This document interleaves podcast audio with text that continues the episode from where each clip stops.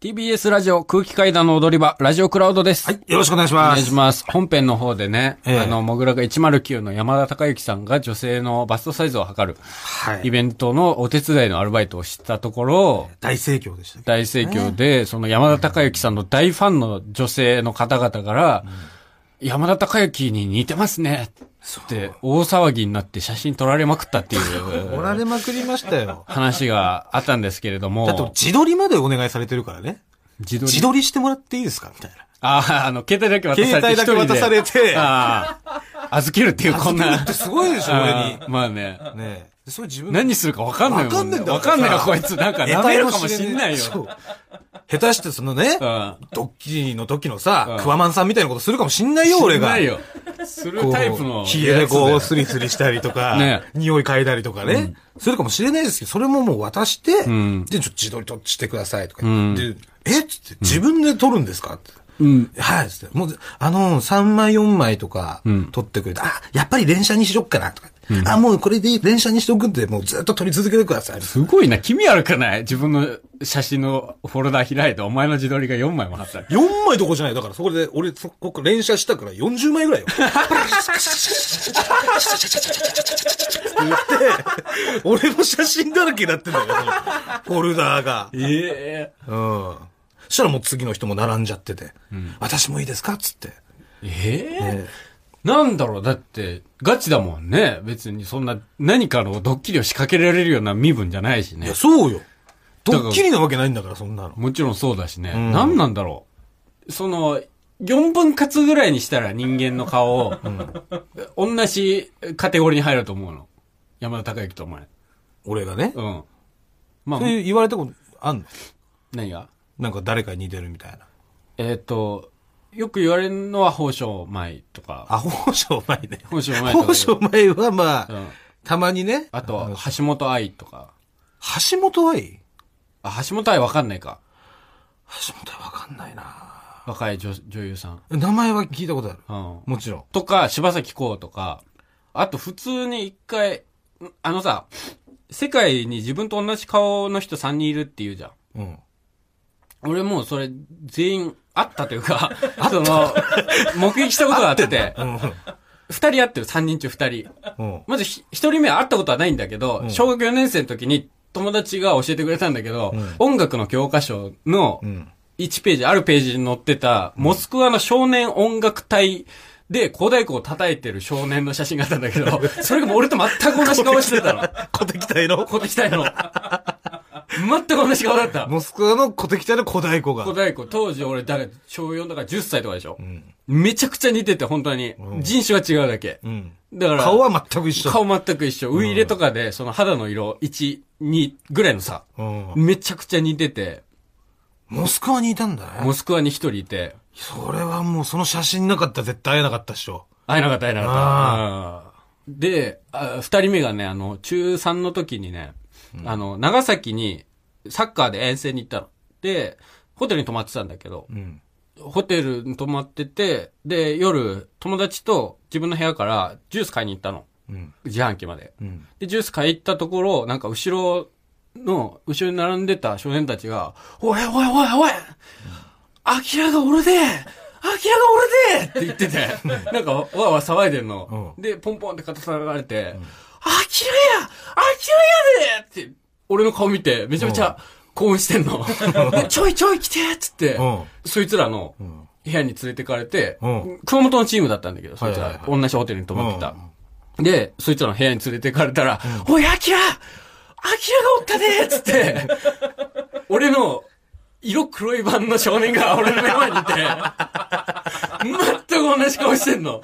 黒い塊がいたってこと？黒塊。黒塊なり、俺が白アキラで、白明。対面させられて、うん。でびっくりした、もう自分でもびっ。くりした。本当に似てるから。色が違うだけ。肌の色が違うだけ。2P 2P ってことね 2P、2P。俺 1P。アキラ 2P みたいな。みたいなことね。そうで、ちょうどあれ2004年のクリスマスとかだったんだよ、確か。で、一緒に俺部屋で M1 見たもん。覚えてる？アキラと。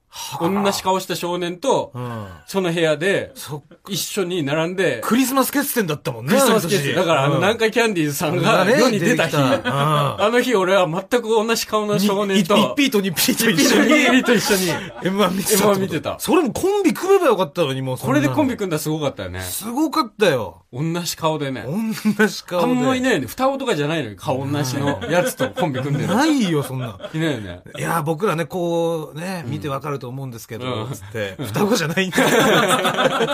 嘘だろ嘘いやいや、ややこしい、ややこしいよ。その説明絶対入れないと思う入れないとおかしい。あの当時だったら絶対双子だと思わないんだからちょっと変わってんのかもしれないけど、その大人になったから。あの当時全く同じ顔してて、うん会いたいな大人になったアキラ。同い年だからね。え、でもさ、うんそれ、それも合ってるよね、だからね。自分含めて3人でしょ、あれって。あ、そうだっけ？そうですよね。そうでしたっけ？自分含めて3人だから、世界に。あ、そうなんじゃあ合ってるわ。全部合ってんのもうもう一人合ってんの。もう合ってんだよ。もう、もう一人。いや、その、モスクワの少年自体は対面はしてないじゃん。俺は見つけたけど、一方的に。うん。もう一人、実際に俺と目を合わせたのが、うん。俺あの、高校3年生の時に大学受験で、うん。早稲田大学の文学部を受験してたんだけど、うん。その大学受験の時って、その試験官の教授、多分教授が試験官やってんだけど、うん。と、あの、テスト用紙を配るのが、多分大学院生がやってんのね、あれ、二人。うん。で、テスト用紙を配っていくんだけど、その試験官補佐の大学院生が俺と全く同じ顔してた。配ってる人が？配ってる人が。テストの問題を？問題を。うんだから目合った瞬間に、う3秒ぐらい目合ったままブワッと止まっちゃったの。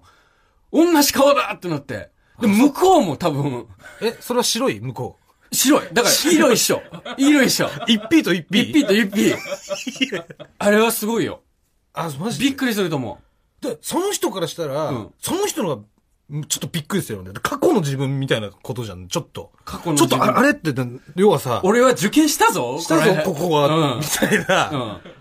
ああいう形で出会わなければ絶対に、街中とかで出会ってたら俺話しかけてたもん。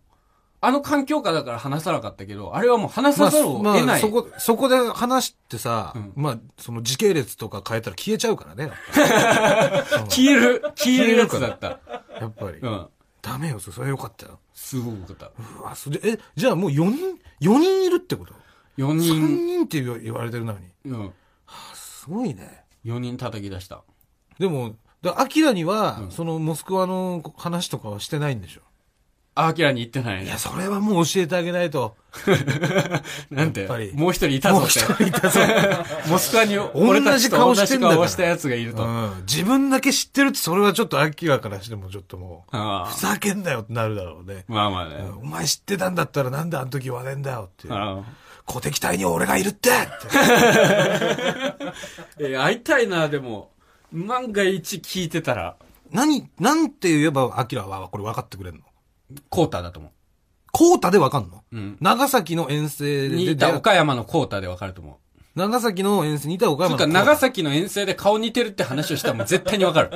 絶対に分かる。すごく奇妙な体験だったから。確実一緒に分かる南海キャンディーズさんを見た。うん。アンタッチャブルさんが一緒した年だよ。年でしょ？うん。じゃあその試験官の人はもう、じゃわかる、絶対に。あ、もう今ので全然分かってるとね時の受験生の僕ですから。じゃあそ、の、モスクワの人にはこれ何て言えばいいの？モスクワの、モスクワの人には、えもし日本来た際は、全然声かけてもらえれば、なるほどね。うん全然世話するし。なるほど。多分年下だと思う、あれは。年、え、だって教科書に載ってるってことはさ、クソ年上の可能性もあるじゃん、今。年上の可能性もあるのか。あ、まあそうか。それどんな、いつの時代の写真かあのわかんないけど。当時だったから、そうか。そう、リアルタイム、まあ、発行されたばっかの教科書だったらね、まあ、まだしも、ん生きてらっしゃるかどうかもまだわからない。からね。ううん。もし聞いてたら連絡ください。なるほど。うん。じゃあどうやったら本人ってわかる？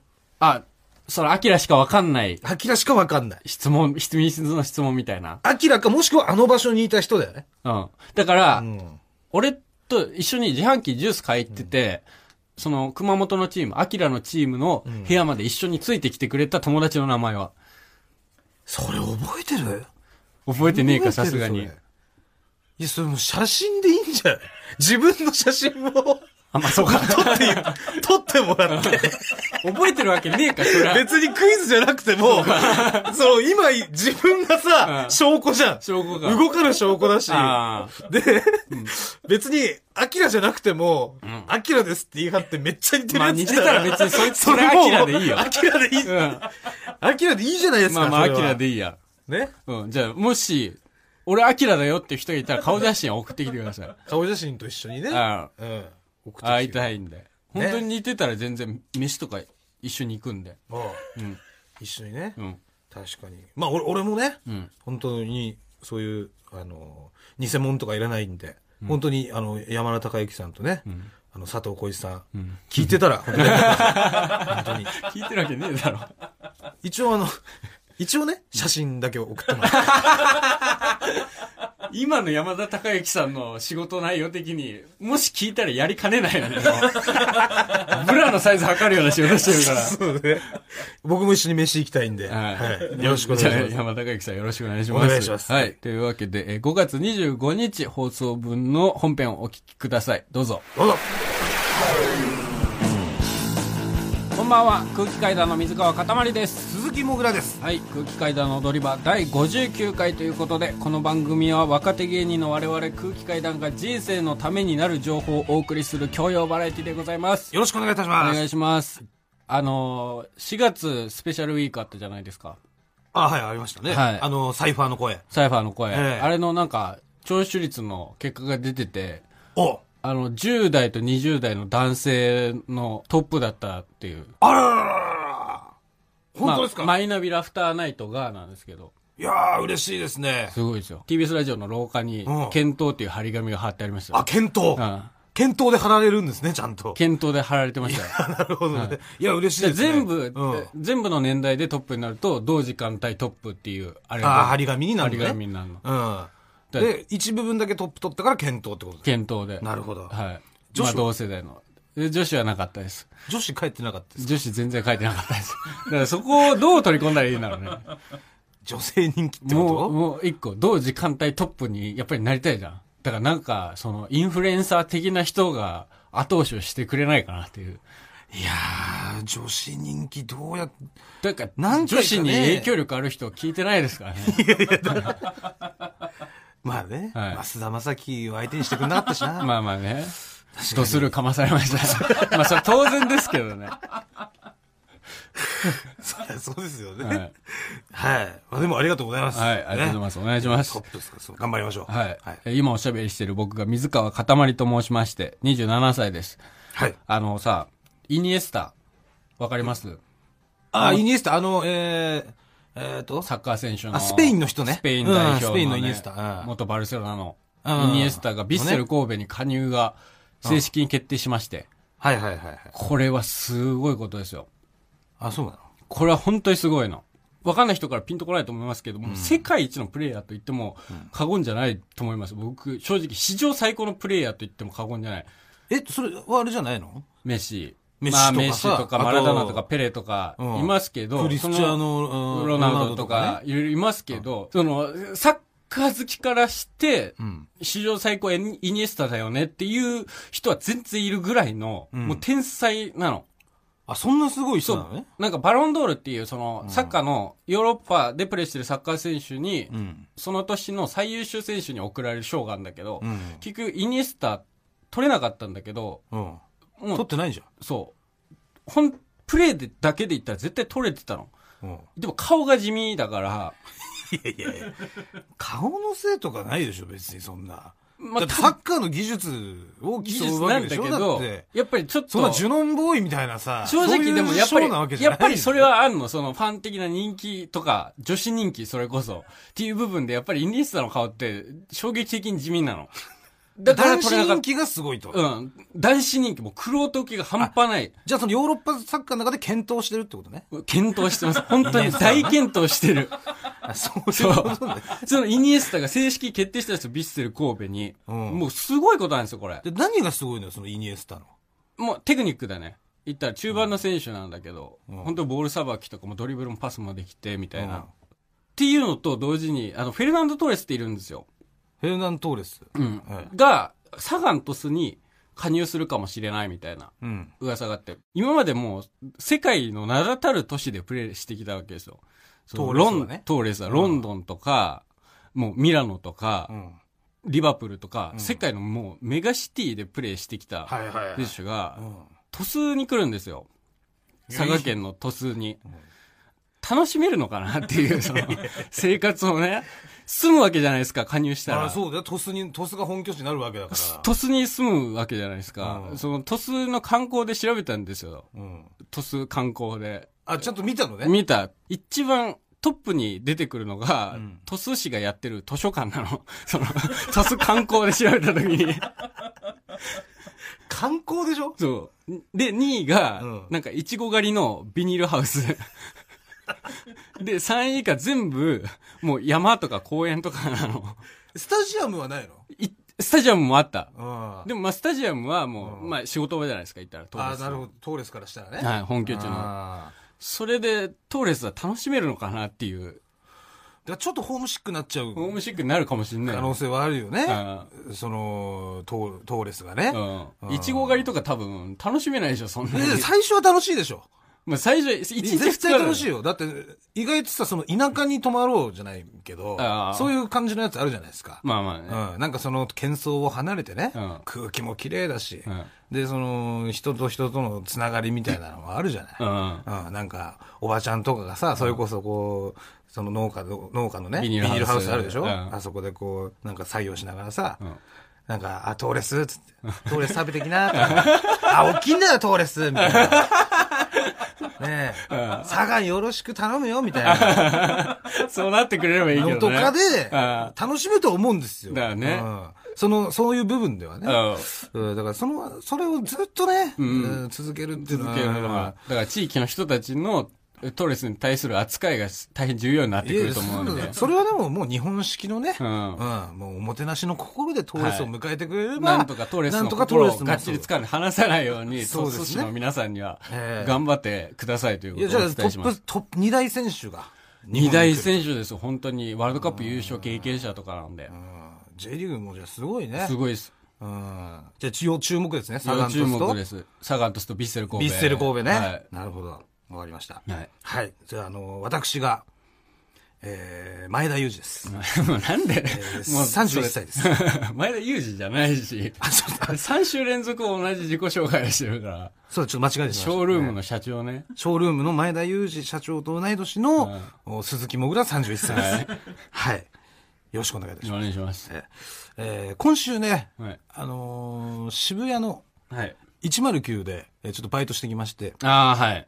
えーあの、山田孝之さんいるでしょ？俳優のねうん。その山田孝之が、あなたのブラのサイズを測りますっていうイベントを、うん渋谷109でやったのよ。やったんですよねう。ん。要はその、本当に女性にこうメジャー回してね。うん。あうん。で、それの誘導のバイト行ってきたんですよ。あ、はいはいはい。はい。なんで、ちょっとたまんないでくださいね、みたいな。あの、まっすぐお進みください、みたいな。はいそれはもうイベント会場が真ん中にドンとあって、周りはもう、その普通のアパレルの、うん。要はブランドのそのお店ばっかりだから人が溜まっちゃうとさ、はい迷惑になるから、うんそれをこう流すっていうね、うん。バイトをやってきたんですけど。まあ僕もやったんですけどね。そう、あれね。はいええ本当に。あのーまあだから、まあ、肉体労働のさ、うんグループラインがあるじゃない、芸人のね。芸人であるんですよ。そこに、斡旋してくれる。たまたまそのなんかイベントの、はいバイトありません、あありますんどうですかっつって、うん応募したらこのバイトだったっていうね。はいあれなんですけど、えー、どんどんお人がお客さんがたまんないようにお願いしますねって言われて、うんで、まあ、やってるわけですよ。あ皆さんまっすぐお進みください。ここはあの店舗の前なんで、えー立ち回らないでくださいとかうん。言ってる最中に、そのイベントに来た、あの、山田孝之のファンの人がね、俺に向かって、んすいませんって、あの、写真撮ってもらっていいですかってうん。言うわけ。で、あ、いいですけど、うん。えな、ななんでですかって聞いたら、あの、つって、お兄さんめちゃくちゃ山田孝之に似てますよねって。言うわけよ。なんかその、に、似てないけどな。大体いくつ、30代の方でしたかね、女性の方ですよ。うん。まあでも俺も、いまあ悪い気はしないというかね。まあまあ。言われて。山田孝之さんに似てるって言われた似ら、ね。てるって言われてね似てないいや、けど。まあ、いや、もちろんで、もちろんさ、うんもちろんそのリアクションわかる、お前の今聞いた。うん。で、俺も、そんな感じで言ったよ。いや、よそうなんですよ、みたいな感じでは言ってない。いや、ねで、そのそりゃそうだよ似てますねって言われた時に、いうんや、そうですかねみたいな。六角誠治さんとかだったらわかるけど いや、まあ、まあ、そう、そうですかねみたいなことは言ってるよ。うん。ね。でも、そしたらさらに、いや、もういいですって、みたいな。いやいや、またまたご冗談をみたいなテンション。謙遜しなくても、みたいなめちゃくちゃ似てますよって言われて。あで、やっぱその、山田孝之さんが好きで、109のイベントまで来た、いわゆるずっと山田孝之さんのことをね、あ。うん。えー大ファンですよ、んその大ファンの人が、そんなまっすぐな目でね、やっうん。ぱり似てるって言うからさ。うんそれはやっぱちょっといい気分になるじゃない。ちょっといじってきてんじゃないのだって思ったんだけど、うんもうそんな目じゃない。目を見ればわかるから、それは。ガチのガチのもう、ちょっと、山田孝之を見るような目で。ちょっとトローンとしてる 目って言うんですか、うん。はで、それで、じゃあ、ツーショットお願いしますとか。いはい。カシャとか撮ってたの、うんで、ありがとうございますって言ったら、うんしたら今度、中高生ぐらいのん5人組ぐらいがまた俺のとこ、バーってその後すぐ来て、山田孝之ファン。山田孝之ファンが。あで、すいませんっつって、んあの、めっちゃ山田孝之に似てますよね。あ。嘘いや、ほんとマジで？ほんとよ、これ。うん。ほんとなのよ。嘘だ。本当に？んえ、なんだろう？似てんのかな？で、俺、これは俺はもう似てるぞとちょっと思ってきたの。まあ、だって計さ6人30代の女性うん、ね？うん、と、次がもう中高生の女性ですよ。まあね。で、5人組ぐらいがいきなり俺のとこ来てよ。だって5人組だったら、その中で話し合いもあるわけだもんね、絶対そうよ。だってさちょっと似てないると思わないどうとか言うじゃん。うん。会議が一回で行われて、うんその結果俺のとこに来てるわけですよ。そう、5人中3人以上絶対似てるってなったから来たっていやもう満場一致ですよ、そんなの。で、来て、うんまずお兄さん一人だけで撮っていいですかみたいな感じで。いや、いいですよ。つって いや、いいんですかね僕なんか写真撮って。うんいや、いいんです、いいんです。マジめっちゃ似てるんで。と嘘似てんのかなでいや、俺似てないっすよ。つっうんて言っても、いやいやいや、もういいっすよって。絶対意識してるじゃないですか。だって。意識してんの？っていうわけ。意識してんの？いや、意識してないですよ、俺は。ね？俺は山田孝之意識したことないけど、うん。そうやってもう言われるぐらいの、ねあことよ、うん。そしたらその5人だってもう次から次へと結構そのファンの人が、うわー似てるとか、うん。え、おあれ？あ、もしかして今日って、こういうコンセプトのイベントなんですか？って言われたの。こういうお兄さんみたいな、山田孝之に似てる人をスタッフとして呼んでるイベントなんですか、みたいなあことまで言われてで、それを、あのーたまたまね、109の公式ツイッターが、あ俺のその写真を撮られてる姿を撮って、ん公式ツイッターに上げたんですよ。あ。ああ、そういう経緯だったんだよ。そうそうそうその109のツイッターだけ俺見たから、写真。うん。そういう。そういうことなんです。ああ、ええそう。でどっかに要素があるってことなんだよ、俺の、俺の中の。あわかる？あどこかが山田孝之なんですよ、なるほどね。そう。うんだから、そうだよね。それにみんなが気づけば、うん女性の数字も上がってくるってことだよ。ああ、なるほどね。そうそう同時間帯トップも有名じゃない。そういうことですはいよ。改めましてこんばんは、空気階段の水川かたまりです。鈴木もぐらです。それでは、こちらのコーナー行きましょう。サラリーマンじゃない人の声えー私もぐらが街中のサラリーマンじゃない人にインタビューをしているコーナーでございます。お久しぶりですおね。久しぶりでございます、はいねまあ、あの、今回はですね、はいまあ、あの、毎回いつも街の方にインタビュー行ってるじゃないですか。そうですね。ええただ、あの、このインタビューのために、街に繰り出したわけではございません。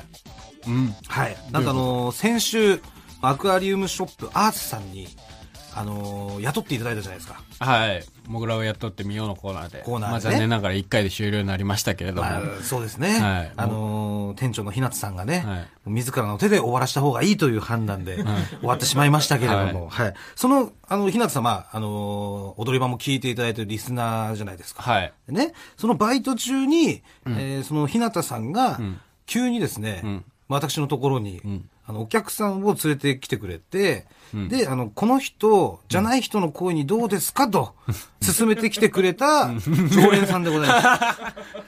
逆指名？逆指名でございます。逆指名じゃない人。そうですね。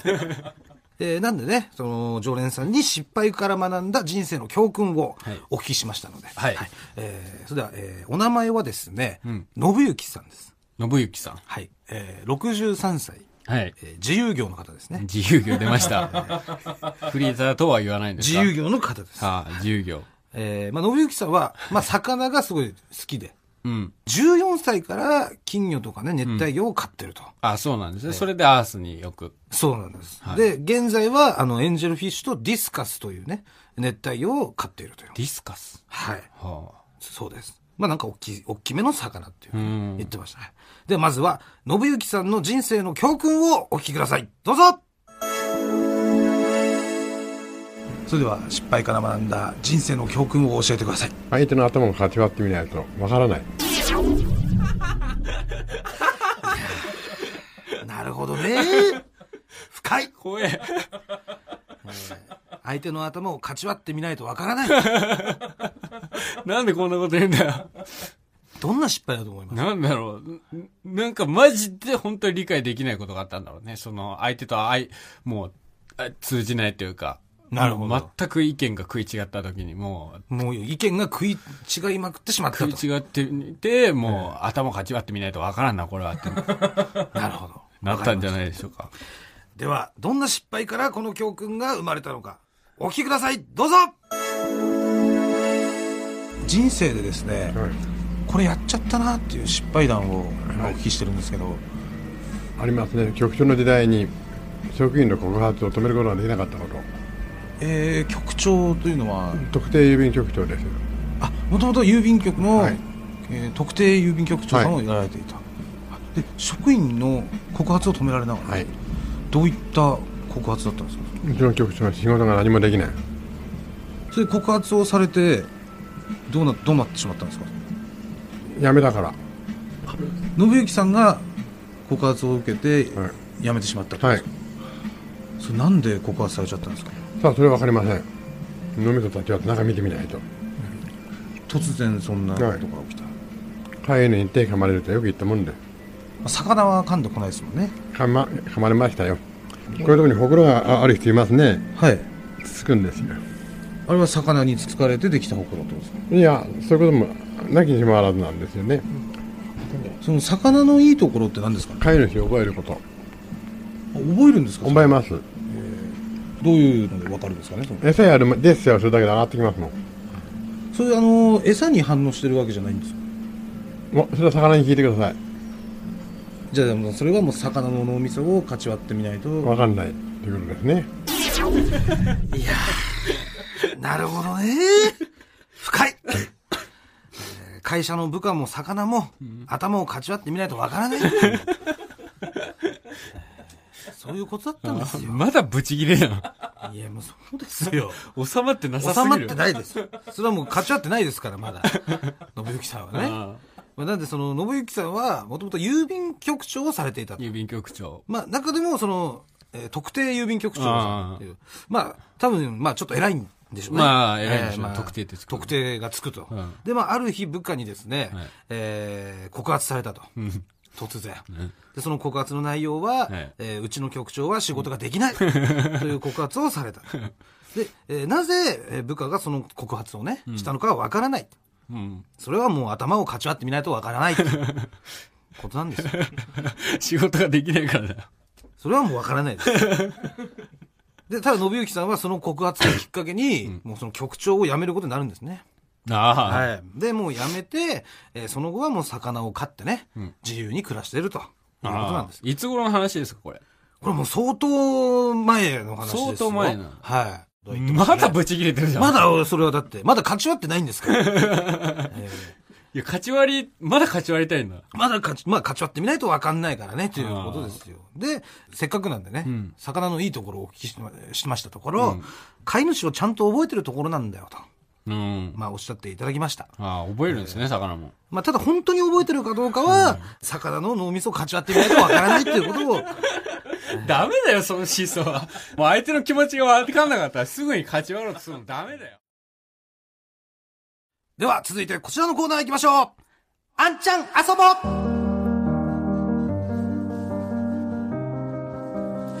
えーこちらのコーナーでは、私、もぐらの9つ下の妹、みーちゃんが考えそうな遊ぶ方法を募集しているコーナーでございます。あの、そういえばさ、あの、前に実家に電話した時にさ、5月16日ええだっけ、が、めいっ子の誕生日で誕生日会どうすんのって言われてたじゃん。はい。お母さんに。ありましたね。はい。ええあの、ファミレス行くかみたいな。い家にはあげられないから、ともいちゃんを。で、カラオケはちょっともう同級生がいるから無理だと。うん。うん。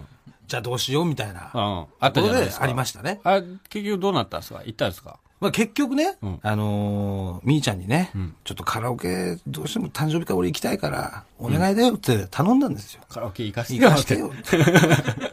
頼むよ俺も俺も一緒に行きたいよ。行きたいよ。別に最初に俺が一人で入室しててもいいし。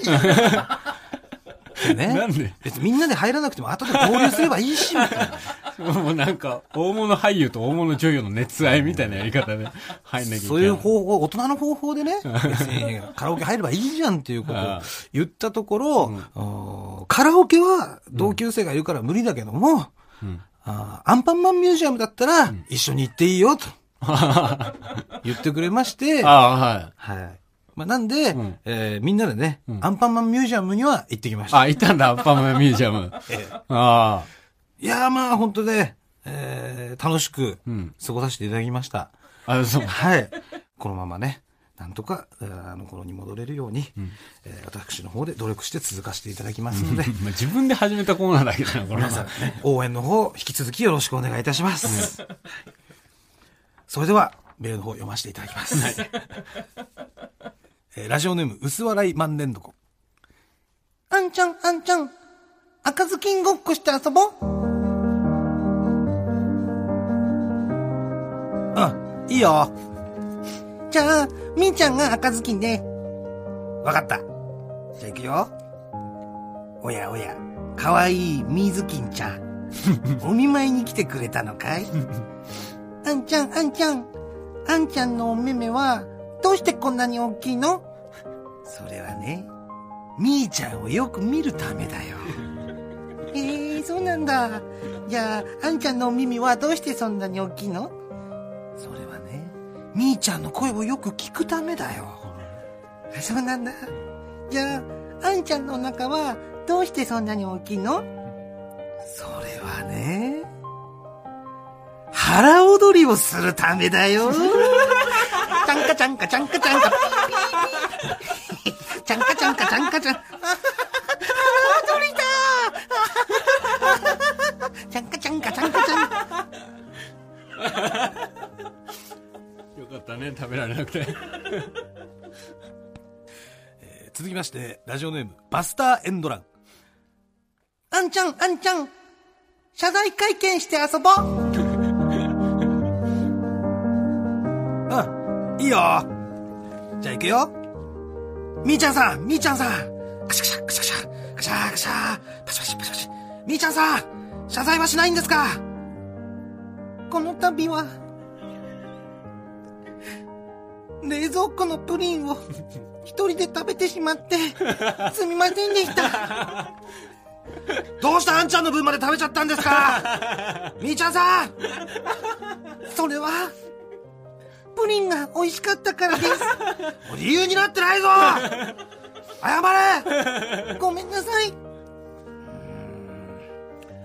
許しますありがとうあんちゃんみーちゃんも。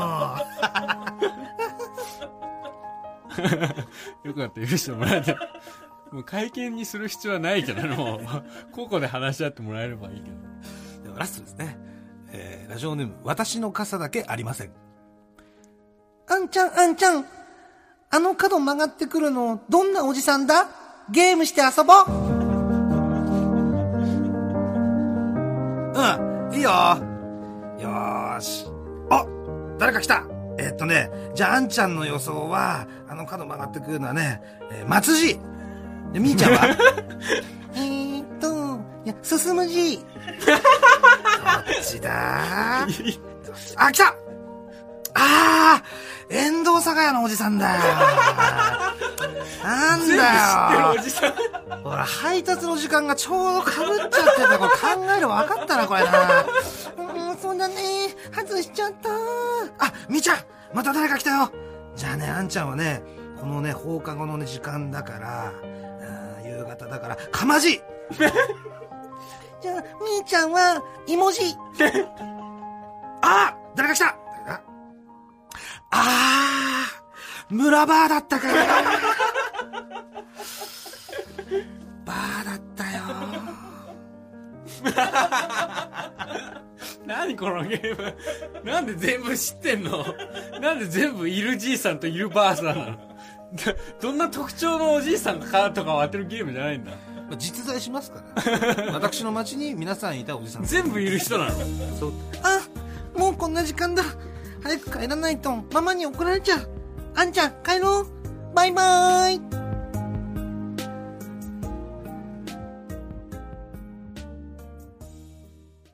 マイナビラフターナイト空気階段の踊り場、まもなくお別れのお時間です。はい。はい。お別れのお時間になって、こんなこと言うのもあれなんですけど、なんですか？多分今日ちょっとリスナーの皆さんにお伝えしてなかったことがあって、はい。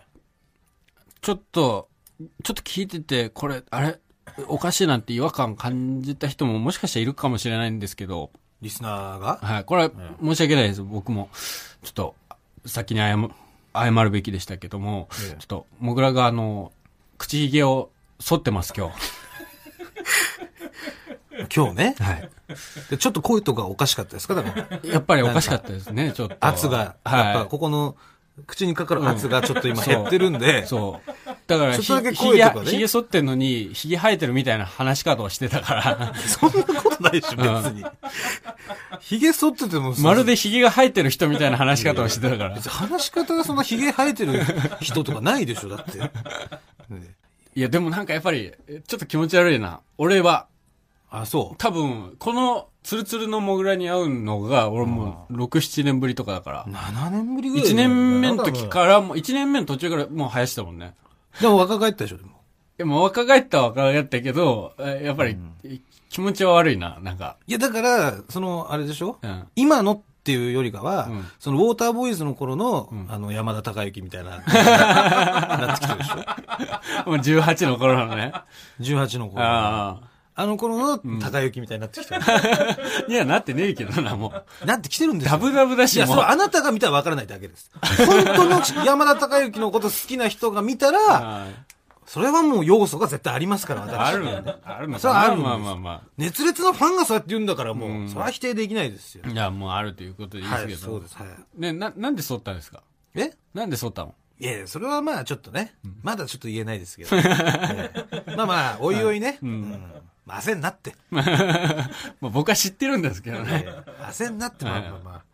まあ、おいおいね、それはもう皆さんにお伝えします。まあまあ、はい。はいお願いします。はいじゃあ、もぐらすべてのメールの宛先は？はい、えー全部小文字で、踊り場アットマーク TBS.CO.JP、踊り場アットマーク TBS.CO.JP、踊り場のりは RI です。はい。この後1時からは金曜ジャンクバナナマンさんのバナナムーンゴールドです。ここまでのお相手は空気階段の水川かたまりと、山田孝之でしたいや、鈴木もぐらだよ。さよならニンニン、ドロン。助けてください助けてください。なんかわかんなかった一瞬。もっとプールのスポットライト。誰一人取り残さない社会をキーワードに。ゲストをお招きしながら勉強するやつ。みんなで考えてゆこうスポットライト。毎週日曜夜11時配信スタート